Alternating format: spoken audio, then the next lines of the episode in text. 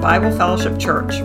Let's Talk is designed to give you some spiritual truth to consider every day, Monday through Friday. Expectations. We all have them.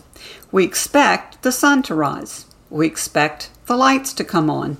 We expect the car to start. And when those expectations are not met, we begin to investigate what has gone wrong. A few weeks ago, many of us were reading and praying through the book of Haggai. Looking back and considering the lessons from that book, I keep thinking about the fact that Haggai expected to hear from God.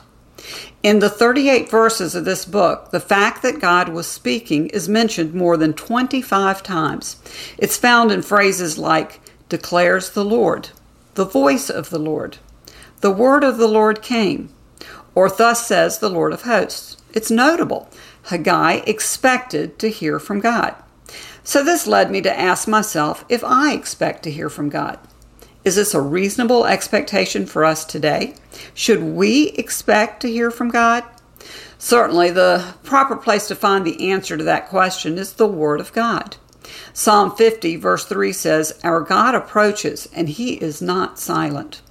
We could go to multiple verses that confirm this same important truth. God is not silent. He's a speaking God. But do we expect to hear what he says? How do we hear what he says? In a manner of speaking, the very fact that we have the Word of God answers the question, doesn't it? We have our Bibles. So, what if we opened them with the expectation that we would hear from God? When we expect something to happen, we behave accordingly. For example, if we're expecting guests to join us for a meal, we make preparations. A menu is planned, groceries are purchased, all in anticipation of the guests arriving. If a couple is expecting a baby, they begin ahead of time getting ready for the day the baby will be born.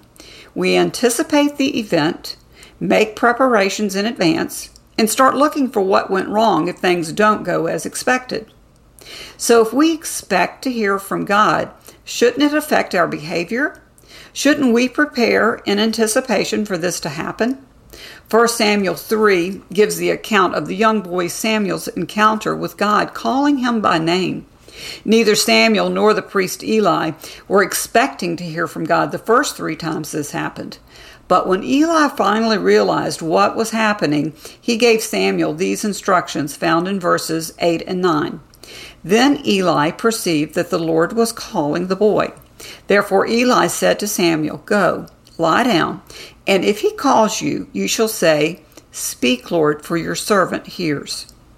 Three times God called, and Samuel didn't realize what he was hearing. But can't you imagine that after receiving these instructions from Eli, Samuel listened with care, expecting to hear his name being called? What if we read our Bibles with that attitude? Speak, Lord, for your servant hears. This requires slowing down and intentionally listening and expecting God to speak. Perhaps the best preparation we can possibly make is to simply ask the author of the book to speak, making plain to us the things he wants us to know. But that all starts with first knowing that God speaks through his word and expecting it to happen. God speaks to us personally when we read our Bibles, but it's also reasonable to expect God to speak at other times. For example, through times of worship, either corporately or individually, through listening to preaching and being in Bible studies. God may use the instrument of another believer to speak to you through the truth of His Word. Do you come to church services or go to Bible studies expecting to hear from God? Perhaps our prayer before entering into any church service should be Speak, Lord, for your servant hears. For several years, I had the opportunity to work with several Korean believers who took this attitude very seriously and modeled it well for the rest of us. They demonstrated their expectation to hear from God and their need for His help by taking the time before any church service, Bible study, or chapel time to spend several minutes in prayer quieting their hearts and asking God to speak.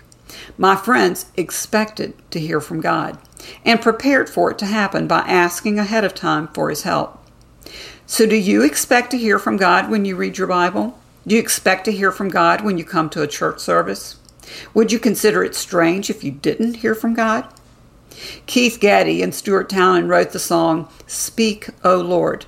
The lyrics begin like this Speak, O Lord, as you as we come to you to receive the food of your holy word. Take your truth, plant it deep in us, shape and fashion us in your likeness, that the light of Christ may be seen today in our acts of love and our deeds of faith. Speak, O Lord, and fulfill in us all your purposes for your glory. Keith Getty, in writing about this song, said, Often today, the preaching of the word has been diminished in value, from its prominence in a service to its passion, but most of all, in our expectation each time we sit down and ask God to speak to us. Is there any doubt what difference it would make if we approached God's Word, either personally or corporately, expecting to hear Him speak?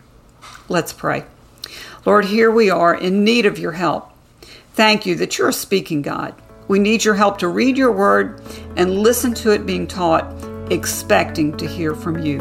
Amen. Well, thanks for joining us today for Let's Talk. Remember, come what may, God still speaks.